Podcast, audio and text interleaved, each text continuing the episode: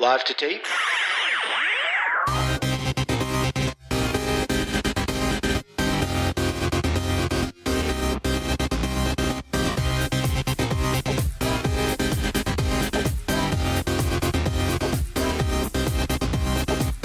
Welcome to Millennial, episode 37. I'm Andrew.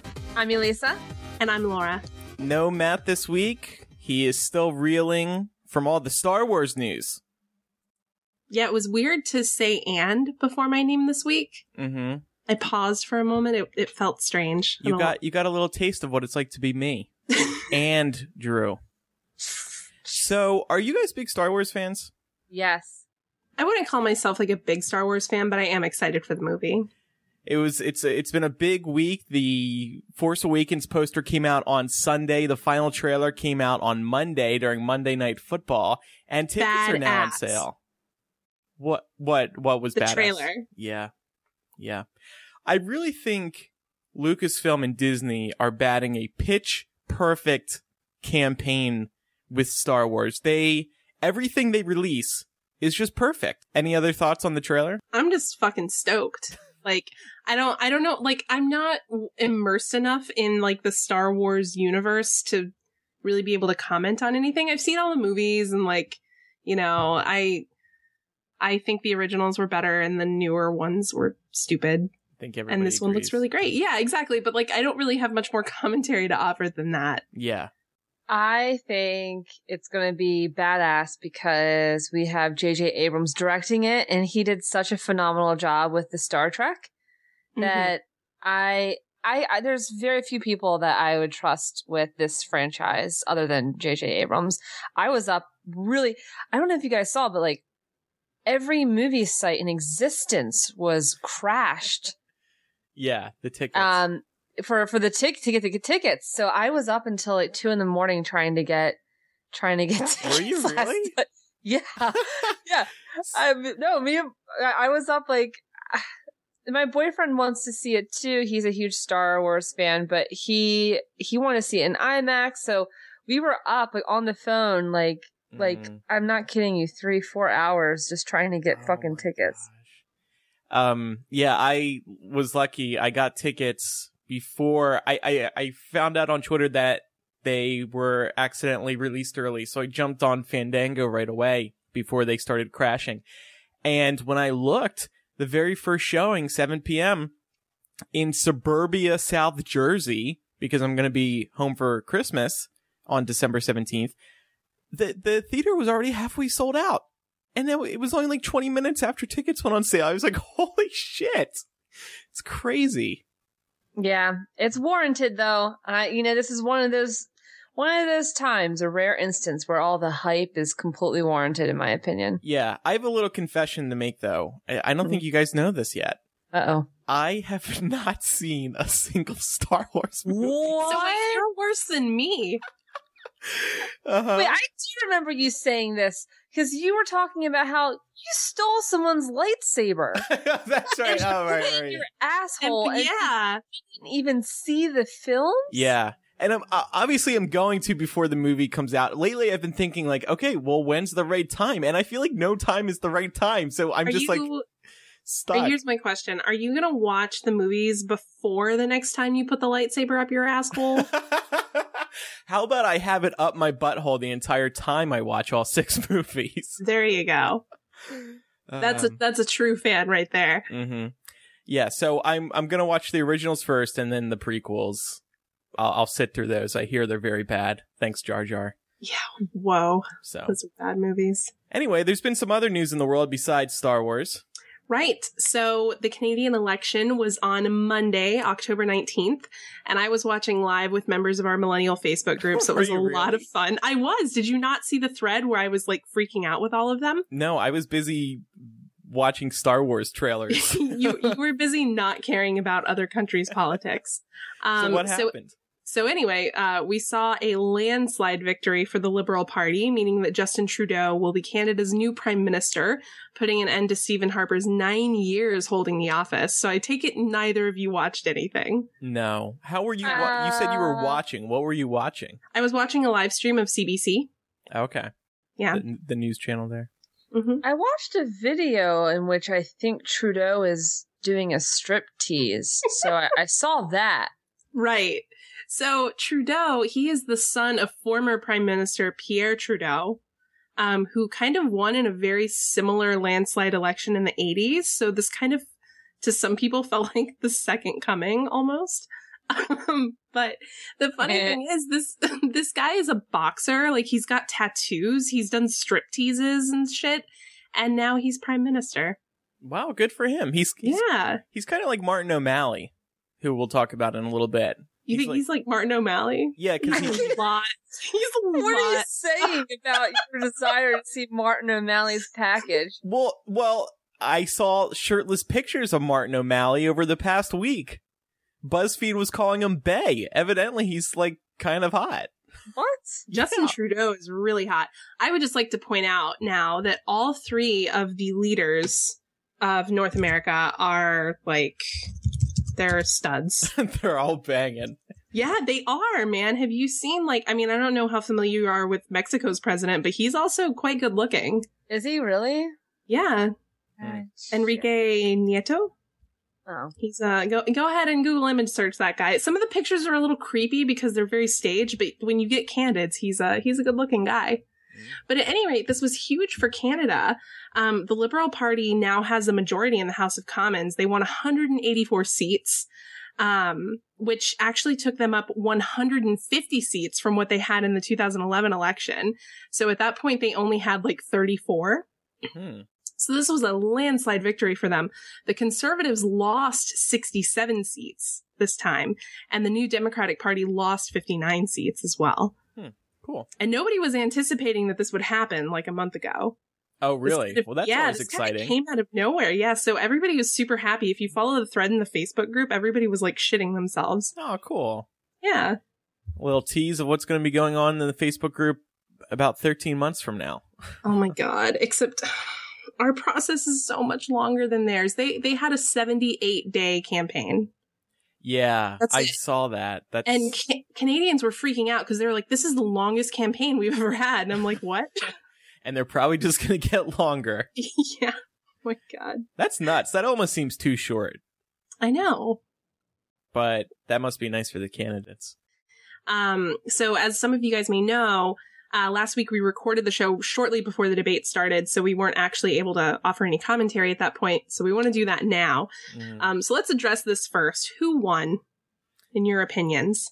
Ooh, that's a tough question. I I think Martin O'Malley won in that he What? finally was exposed to a big audience. He got the attention that he deserves.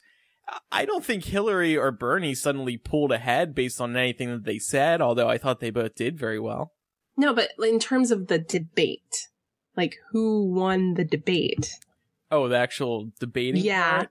Uh I I don't I don't know. I can't tell you. I mean, let's be let's be clear that that this is a very subjective answer, and that who wins a debate, there's not that's the wins in what context, wins by what Mhm. yardstick, how are we measuring that? My inclination, I mean, in terms of in terms of sticking true to their platform and not wavering one damn inch from their platform, I think Bernie won in that regard. I mean, he's super consistent and I I like and respect that about him.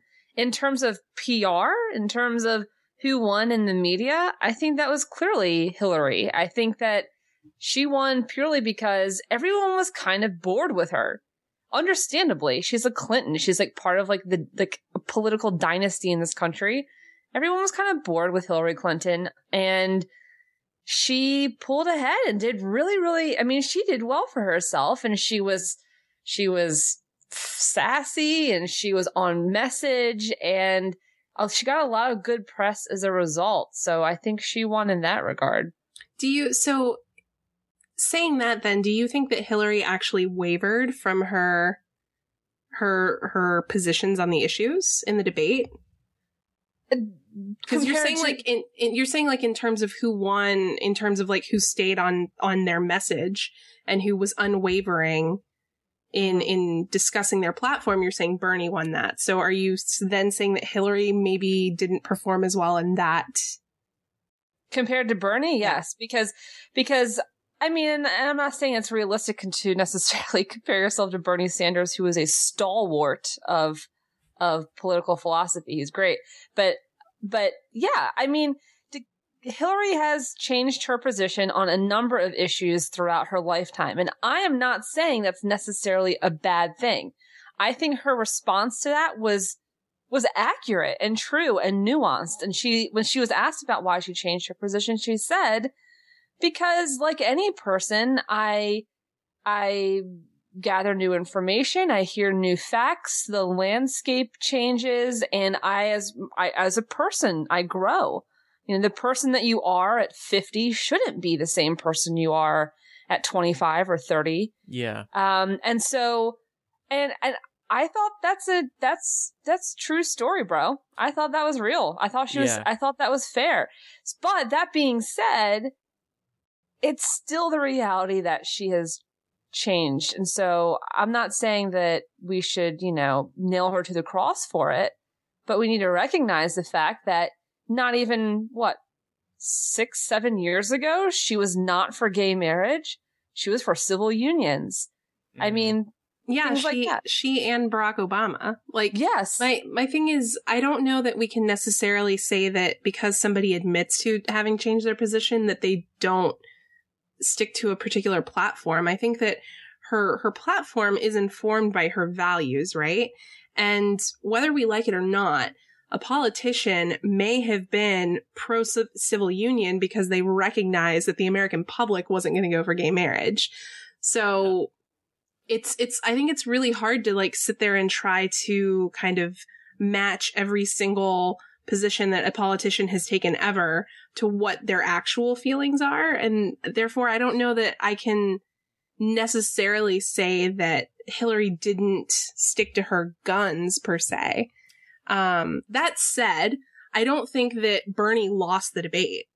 I just want to put that out there my so opinion, that Bernie Sanders fans don't like jump down my throat. my opinion on these changing changing thoughts going from civil unions to gay marriage um i have a republican acquaintance who i'm friends with on facebook and this person loves to post weekly uh updates shitting all over hillary bernie etc and he always loves to bring up this hillary point. and so I've because it's been kind of stuffed down my throat, I've been doing a lot of thinking about it. And my thought is on civil issues, if they're going to change, if they're going to evolve, like Obama used to say, who the hell cares what they thought back when they had their different opinion? And who the who cares if it's politically motivated on social issues? Because if if they're changing now and they're they're doing what we want, and they're presumably going to stick with it. It's not like Hillary is going to backtrack in five years and say, you know what? Fuck gay marriage. Back to civil unions. She's going to stick with this opinion now. And that's going to be it. It's kind of like if, if you got angry at your parents because they changed their opinion. It's like, well, at least they changed. Of course, they didn't have this view back 10 years ago, but they do now. And Hillary is just like any other person where you change your opinions on things. So I, I realize that this is kind of a double standard because I'm saying social issues versus maybe more important issues, let's say like wars. Um, are, you know, those are things you should probably stick with your positions on, but social issues, I, I think let them change, let them evolve, that everybody's evolving. Yeah, I agree. Now I want to talk about um, the clear losers of the debate. Um, I'm not sure there was a clear winner, but there were a couple of clear lo- uh, losers. Yeah. Um, so let's talk about how bad Jim Webb and Lincoln Chafee were. oh my god. They were hilariously bad. Yeah, I mean, every, Lincoln- everybody's made fun of this now, but Jim Webb, for per, somebody who has basically no support whatsoever, God knows why he was even on that platform, complaining that he didn't have time. He complained at least three or four times. It's like, dude, it, like this is not attractive to anybody. Just stop. Lincoln Yeah, Chafee um, was a wet sock. yeah. He just was a flub of a human being. I don't Every know. time they asked was him a question, he looked like he was wetting his pants. He stared. He stared at you with that vaguely like sociopathic. There's nothing happening behind the eyes kind of look, Yeah. Mhm. and I don't know what I don't know what was going on there. He was a fucking potato. Yeah. What I enjoyed about it was when questioned about his first ever vote in the Senate, he gave the excuse that his father had just died and that he just moved to Washington. So, and then Anderson's like, "So you didn't know what you were voting for?" yeah. And he was so responds. he responds and says, "I think you're being a little rough. You know, my dad had just died." And then he repeats the same justification. It's Yeah. like, dude, I'm sorry, that really sucks for you, but you're you're fucking senator. Right. Like that can't be your excuse when you make a bad vote. Yeah, exactly. Um, and I found out afterwards that Lincoln only has about thirty thousand. He's only raised about thirty thousand dollars, which is not good at all. And just today, actually, Tuesday, October twentieth, Jim Webb dropped out. He may go independent, um, but for now, he's off the Democratic ticket. So Man, he's only been on it for 10 minutes. I know it's like, dude, you can only last a week after the debate.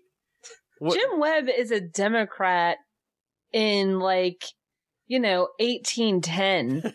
He's not. yeah. he's not even like a contemporary Democrat, which is Mhm.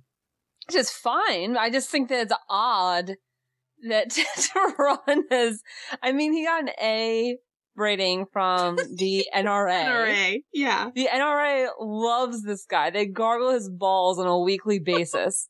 and he's all for like he's very, very fiscally conservative. I he said some good back during the the Paul Ryan plan when Paul Ryan was trying to slash all the entire budget in half.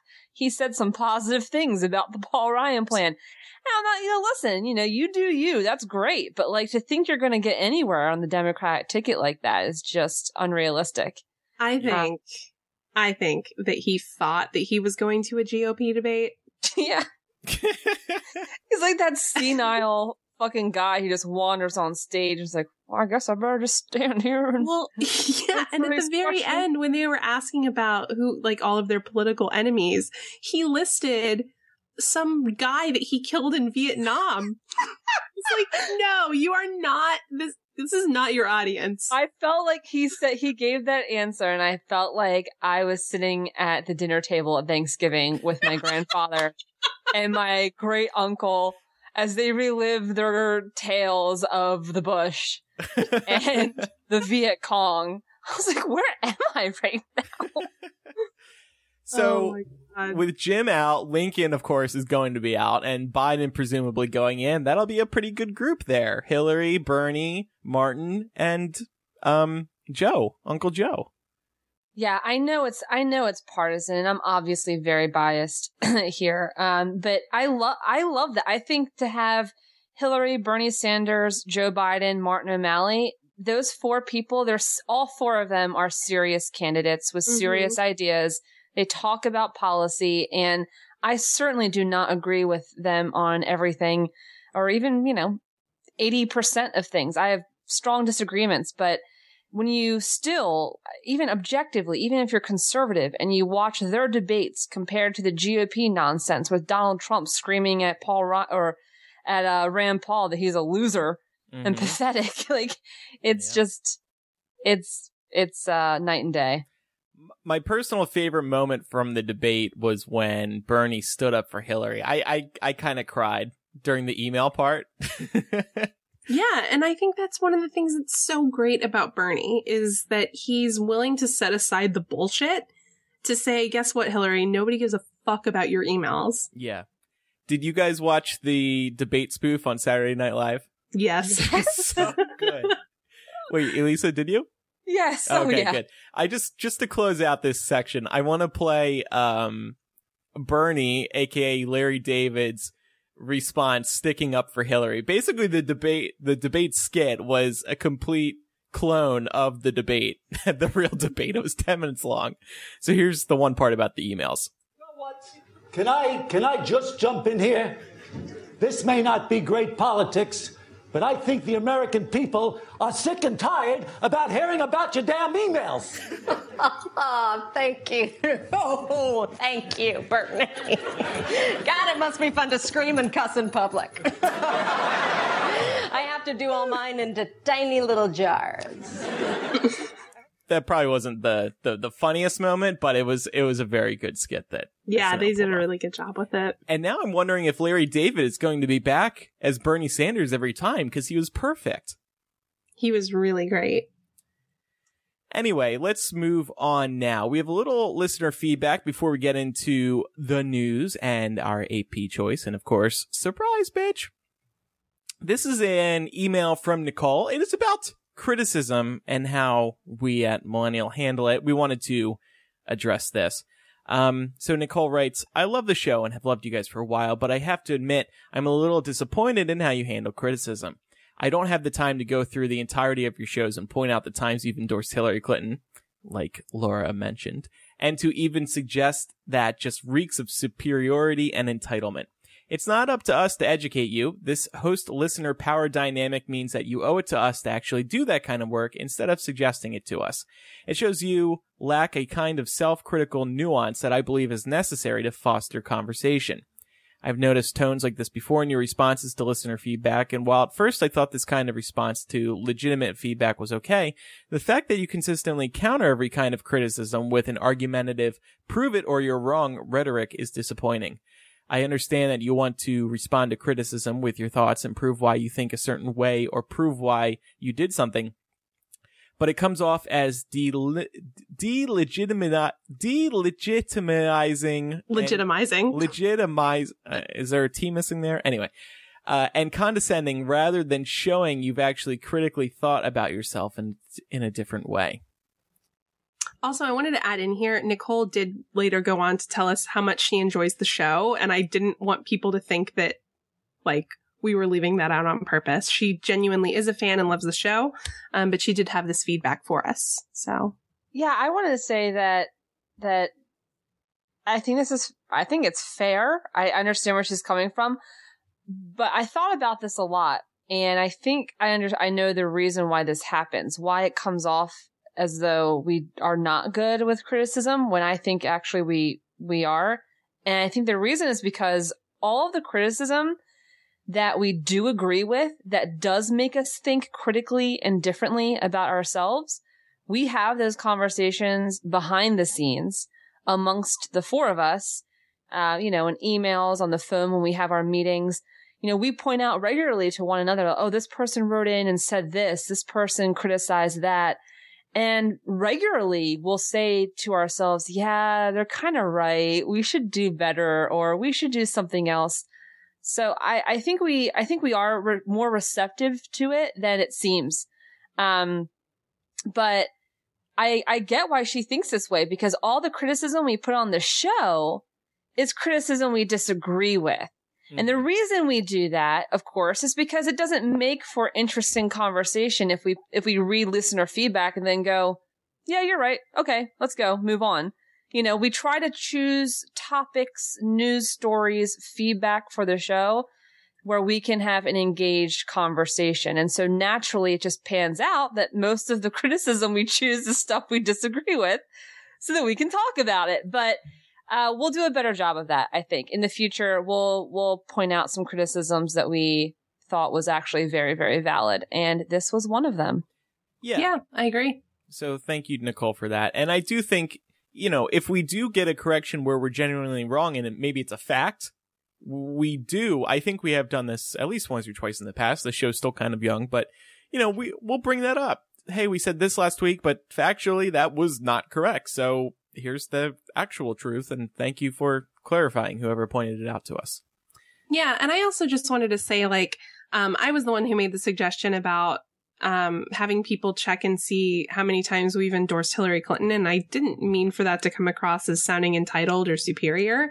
Um, it was just genuinely a thought that I had in the moment because we do get a lot of comments from people about that. And I genuinely did not believe that we did it that much.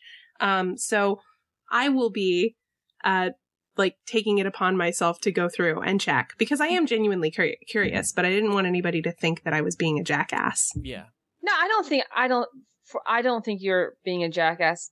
The, the last thing I'd say on this too is that keep in mind we're four young adults who are just you know we're just sitting here bullshitting around with each other every week. We don't have a team of like PR experts behind us. We don't sit here and like go over how are we going to respond to this and come up with talking points and messaging. You know, we did, we sit down, we read it and we give very off the cuff knee jerk responses. And so sometimes, you know, we all look back and go, fuck, I wish I replied better than that. But yeah.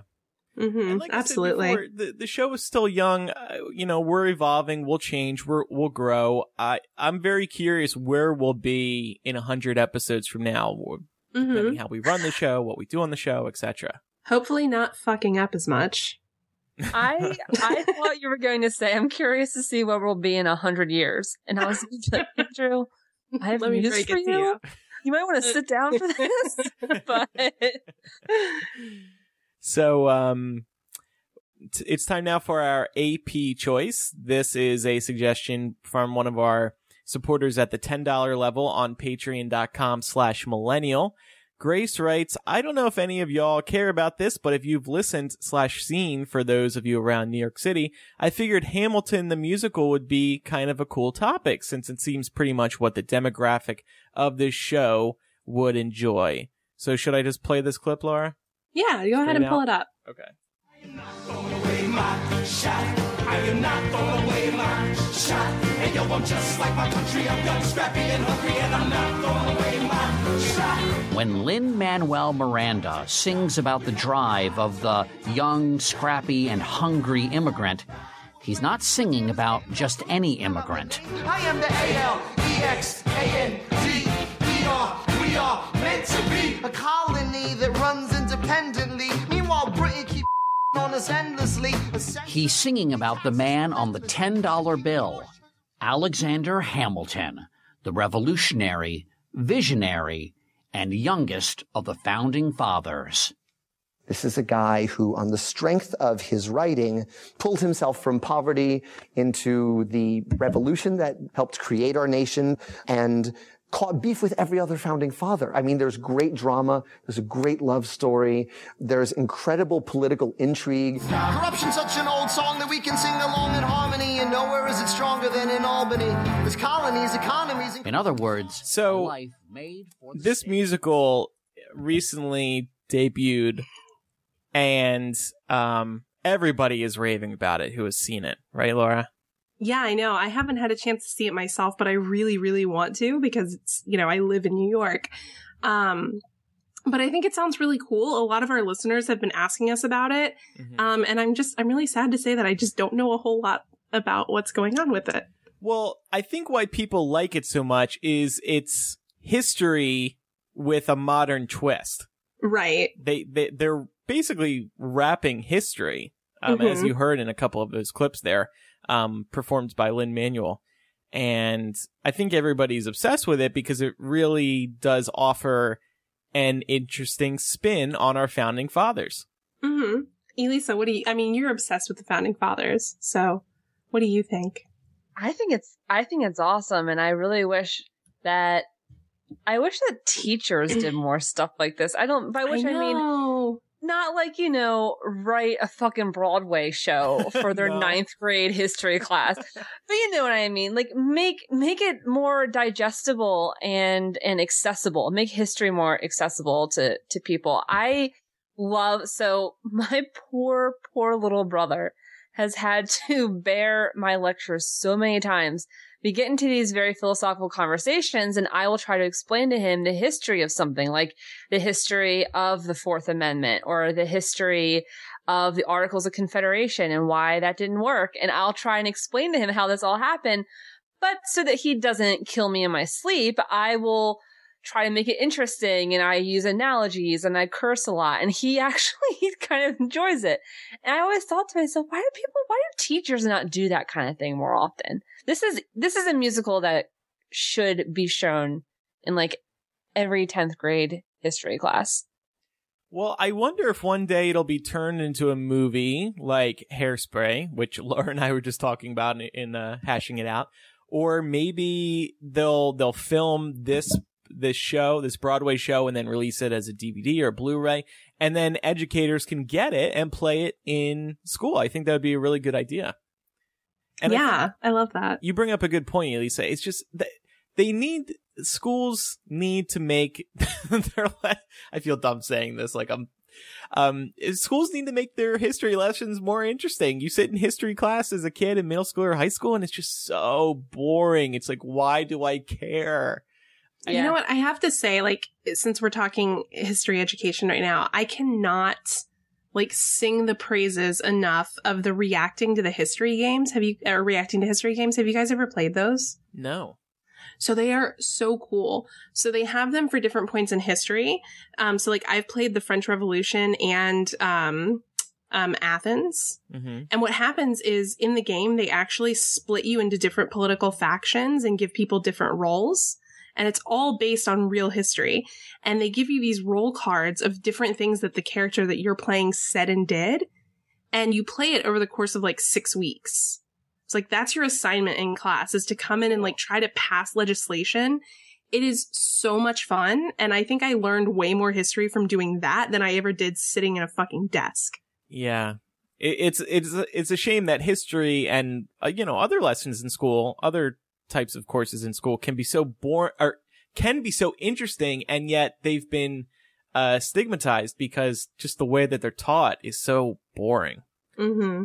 My only question here is why Hamilton? You know? Why Alexander Hamilton? Mm-hmm. You're Mhm. you're just upset that it's not Jefferson. Yeah. Maybe that's why? It's okay. Can you? Hey, it's okay to have these feelings. Okay. I, I need to talk them out. so let's move on to the news now. I found this interesting report. You know, there's over a billion people who use Facebook every day now. So it's a, it's a important resource, not only to check out the latest memes, but also just to learn about the human population. And Facebook revealed an interesting report over the past week revealing that a, that, that the number of Americans coming out on Facebook is spiking. Uh, not only has the total number of Americans who have come out on Facebook risen dramatically, but so has the number coming out each day, Facebook said in a report entitled America's Coming Out on Facebook. The number of people on Facebook coming out per day is on track to be three times what it was a year ago. They have a chart to back the, to visualize this data, and it's really interesting. You see a, a spike um, a, a very steady rise in people coming out since March or April. And even that was a few months before the Supreme Court decision. By the way, Facebook defines coming out as updating one's profile to express a same gender attraction or specifying a custom gender. Wow. So Facebook has their own definition of coming out. Well, but I see their point. Yeah. They No, I mean, it's study it it's so interesting how we've developed. You Yeah. know. So, assuming that this Facebook trend actually does reflect what's going on in America, why do you guys think this is happening? Why are more people than ever coming out? It's Well, a big question. I mean, I think it's it's a question of like are they actually coming out as in telling people that they're gay for the first time on Facebook or is it just like they were out in their private lives and they've decided to update their social media to reflect that now? I'm sure it's a mix of both, but I'll, I'll tell you my personal experience by coming out on Facebook, it is kind of a big deal because then anybody can go on your profile, click about, and see who you're interested in. I mean, and that's something that I used to do a lot. Like, oh, is that person gay? I have to be honest, just, thinking about this now, I haven't done that in a while, but I would frequently go, I guess when I was single or just, you know, before I had many gay friends, I would go to a profile and go to the about page and look. So it, it matters. Yeah. Do we really use Facebook in that way anymore? I mean, I definitely remember when we did. When we would Facebook stalk people to determine if we could potentially date them. But now with the existence of dating apps, I'm just not sure Yeah, you're right. how You're right. common or necessary it is anymore. Um, and yet more and more people are feeling the need to to list what gender they're interested in. I Yeah. can understand. I can I can understand why. I think it's I think putting yourself out there that's doing it publicly as you were pointing out Andrew, right? So Mhm.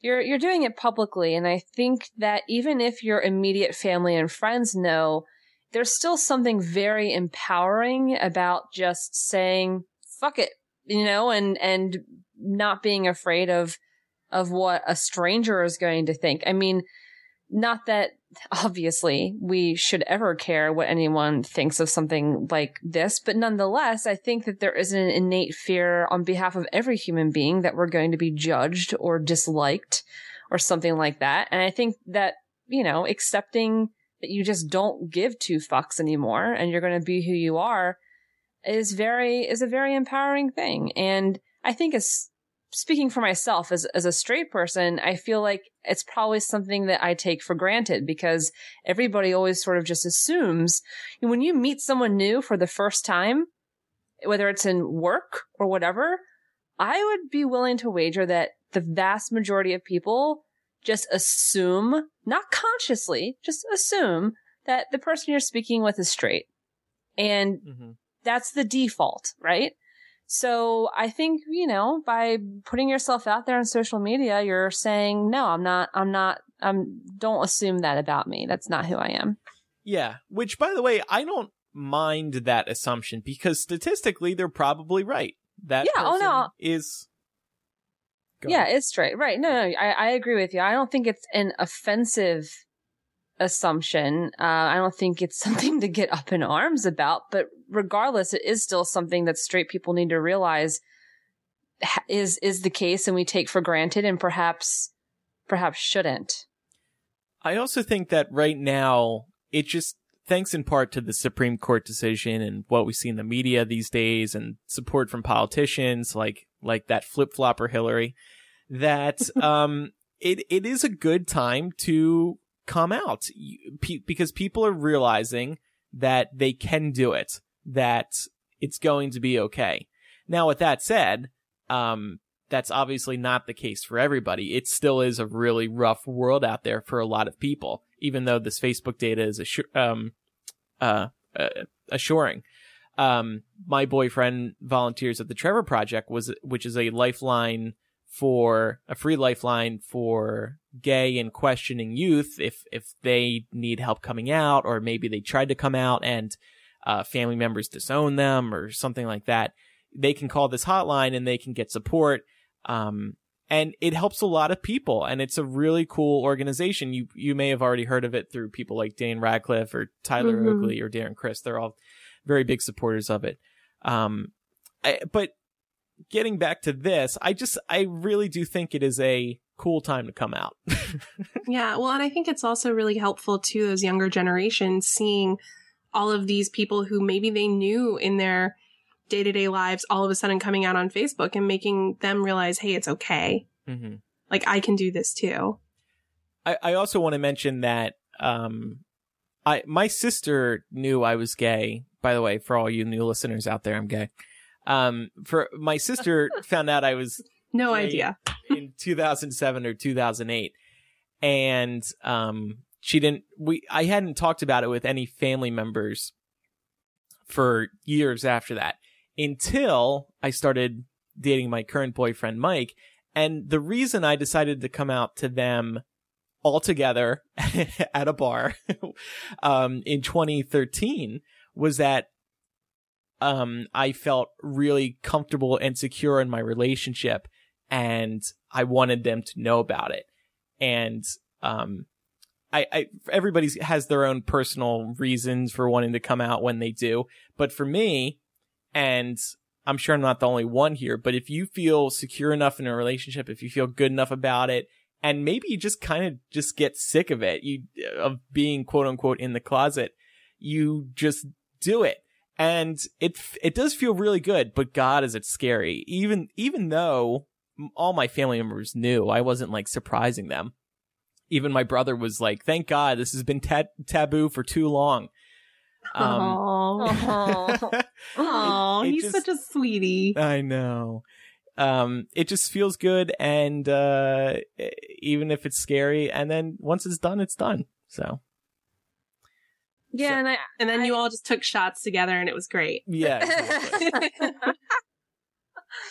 I think there's something to the fact that once you see there's there's a there's safety in numbers, right? Like once you see 1, 10, 20, 100 people coming out, you think, okay, this isn't there's not as much of a stigma here. And Yeah. I think it sort of builds upon itself in this case in a very positive way. And similarly, when you come out to people, you're building up your quote unquote army of people on your side. So the more people you have on your side, the easier it is. This was my experience. The easier it is to come out to other people. So anyway, I asked in the Facebook group at uh, facebook.com slash groups slash millennial show if anybody had some opinions on this question. Why are more people coming out? Alina said, I think the active support on Facebook after the marriage ruling is a big contributor. As more people actively voiced their support, others were encouraged as well, even just through seeing it on social media. Personally, I've also seen people around me be more encouraged now, and some even have done it first through social media. Another factor I think is the general greater open acceptance across media, more common to discuss on shows, in movies, people viewing this and then reacting positively, encouraging others to be open. And just one more here. This is from Bobby. Um, she said, I was honestly surprised how many of my Facebook friends came out in support of marriage equality, equality after the ruling. I live in a very conservative area. Maybe people feel they are coming out to a more accepting America, and I personally hope they are getting that love and support. So there are many more thoughts in the Facebook group. Feel free to head over to facebook.com slash groups slash slash millennial show and join the conversation. Moving All on. right. Moving along. Um, so Texas has announced its plans to eliminate taxpayer funding to Planned Parenthood providers, essentially not allowing for Planned Parenthood to receive any of the state's Medicaid money. Governor Abbott said ending Medicaid participation of Planned Parenthood affiliates in the state of Texas is another step in providing greater access to safe health care for women while protecting our most vulnerable, the unborn Uh, what I love about this is the part where he's like, safer healthcare for women. What? I'm sorry.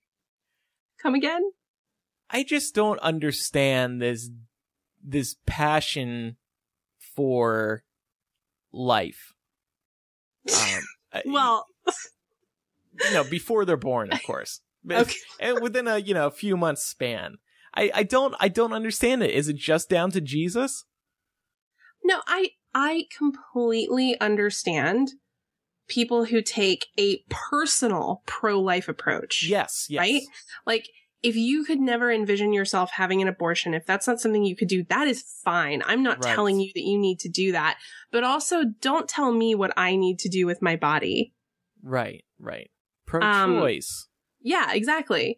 So I wanted to say, like, setting aside the fact that Planned Parenthood isn't the only place to have an abortion, I love how they're acting like all the abortions happen at Planned Parenthood. So if we defund them, no more abortions will happen. That's just not true.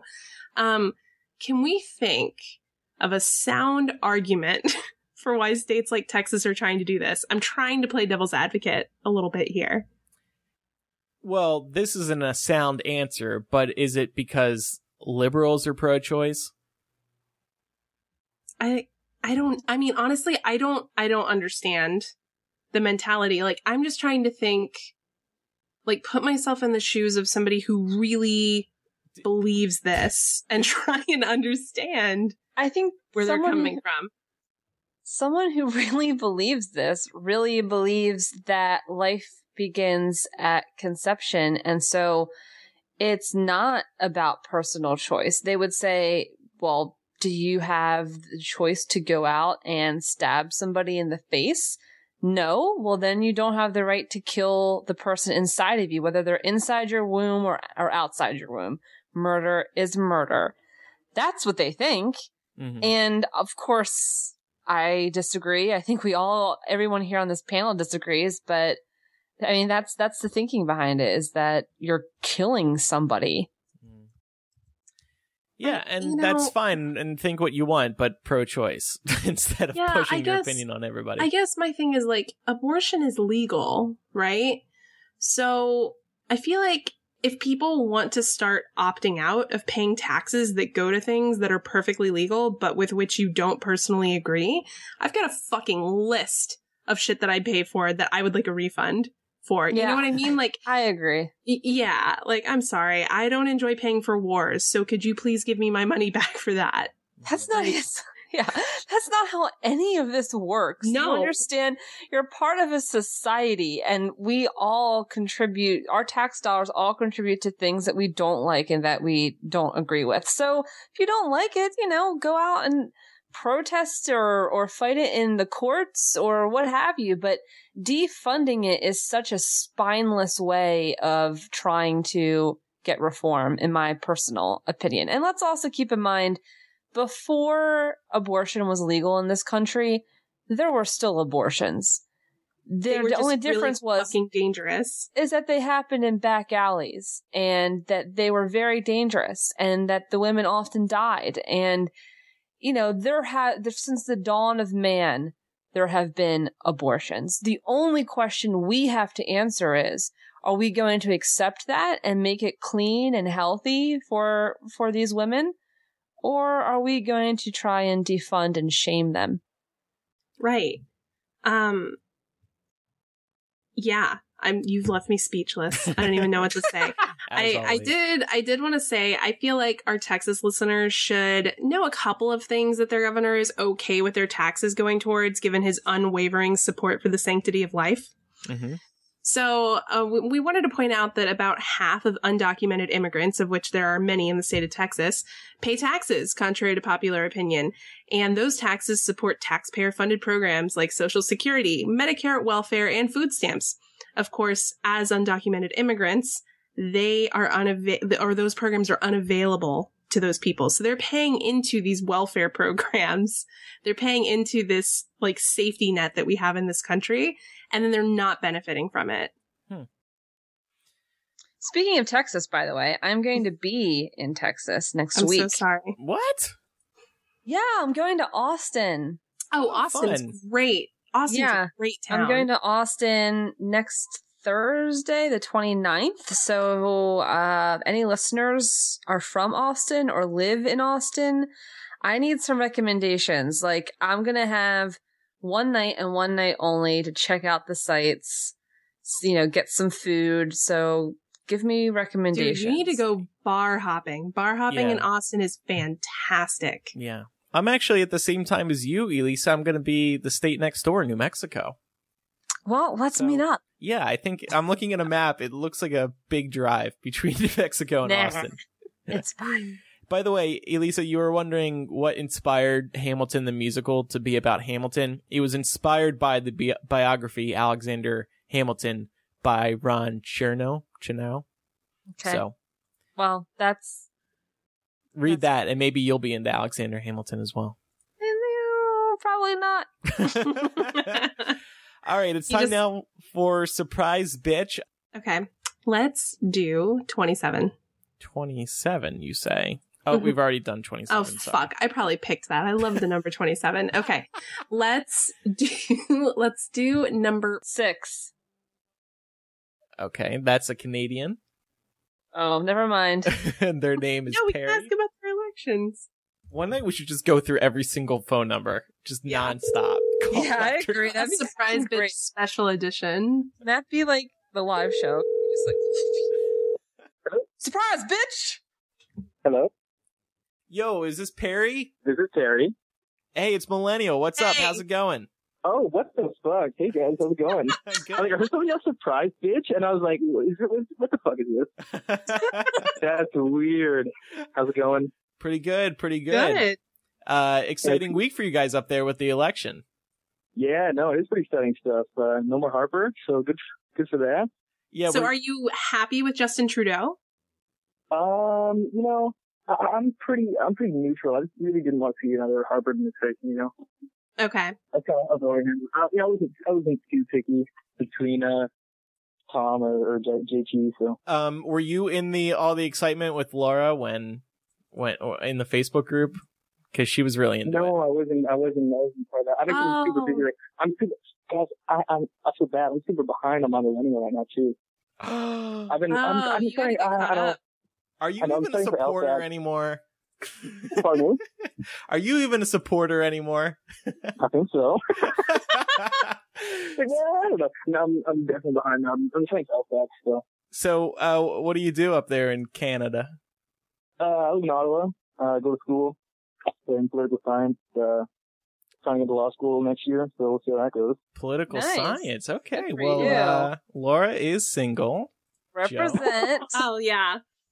Andrew, Well, you know, trying you, to if you, hook you, up ever, with all you, got, you have a number, you know, if you haven't call, if you haven't Canada, let me know. Oh my god, that's so true. I told. Oh man, You're I'm- about to get some Oh, real I'm raunchy. Like, text you have people like all the messages. time being like, yo, call me casual, guys. So later, when you receive a text message from an Atlanta-based area code, you just go with it, okay? And Ah, if it's a if it's a dick pic, don't freak out. Laura's trying to she's trying to come out. I'm, I'm, I'm trying something new. Uh, so, tell us something about your area that that people don't know. Like where do you where in I'm- Canada are you from exactly? I'm from Ottawa, actually. Okay, Well, I'm cool. not from, I'm from, I'm from BC, but I moved to Ottawa. I honestly don't really know much. I got here in the winter, and I don't like snow, so I just didn't go outside for like six months. Mm-hmm. For I, six I think, honestly think months. is, I don't, okay, I'm, I'm being dramatic, but Oh. back in January, you know, I just didn't leave my house for the snow melted because I'm, I'm weak. yeah. No, that's how I was in New York too. It was fucking miserable here. Let me ask you You something about the snow actually. I read Okay. that in Canada it's a thing to take maple syrup, pour it over some freshly fallen snow, take like a stick and like you kind of roll it around like a little maple syrup lollipop, ice pop, and you eat it. Is that a thing? Is that true? Yeah, that's a, that's a real thing. That's What a the real thing. Fuck. That's awesome. Yeah, I've only like, I've done it like, you can go to places where they make maple syrup and then they have like little stands and they do that for you. What is it That's it. called? Does it have a name? Um, I don't know. It's probably named for I'm I'm from DC. Doesn't really snow where I'm from, so this is all new to me too. Uh, okay. I know. Do you eat? sad. Do you eat poutine? Yes, all the time. Does he It's eat poutine? It's He a staple. cries. He he cries cheese curds. in his blood. Sounds pretty cool. I just like saying the word.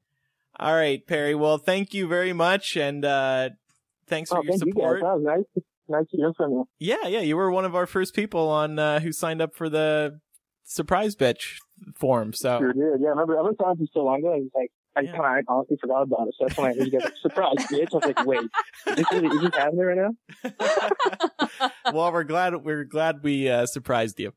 Uh, have a good night. Thanks. Uh, thank you guys too. Take care. Bye. Laura, I was trying to put you with him because I Facebook stalked him and he is very attractive. Oh, really? Yeah. hmm Hmm, Listen. okay, you'll have to send me that link after the show. Listen, Laura's not the only one who's thirsty on this program. no, no, we you can't just keep throwing her all the fucking bones. Look, I'm look, sick look. of this shit. listen, listen. I don't, I don't have a bone right now. If you know what I'm saying. she needs a bone. yeah, Look, we're all thirsty, but two of us are taken, so you know, we we have to be professional. No, we don't. On this program? on this show? We have to be professional? Okay. Well, guys, it's been a lot of fun. Divide As by always. three. That's that's all I have to say. After tonight's oh, I miss Matt. I do Matt? too. He'll he'll be back next week, of course. And um to close us out, we're gonna listen to some Star Wars, I think.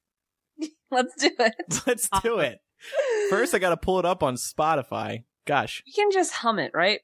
Go ahead. For those of us who have actually seen it. Which one are we doing?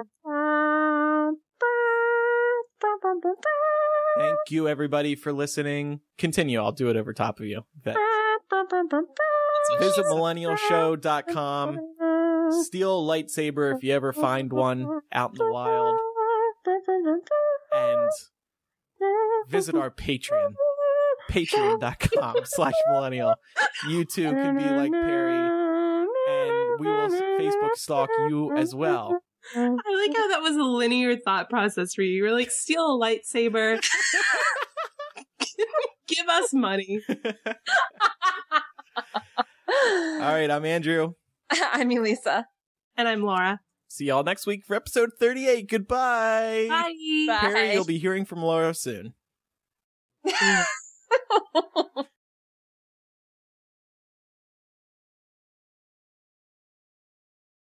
Four. Number four. Okay. That is Danielle, Where does she live?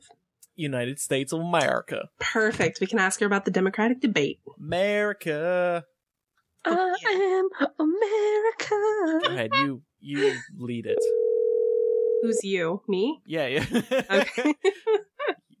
You people. you people. Danielle, right?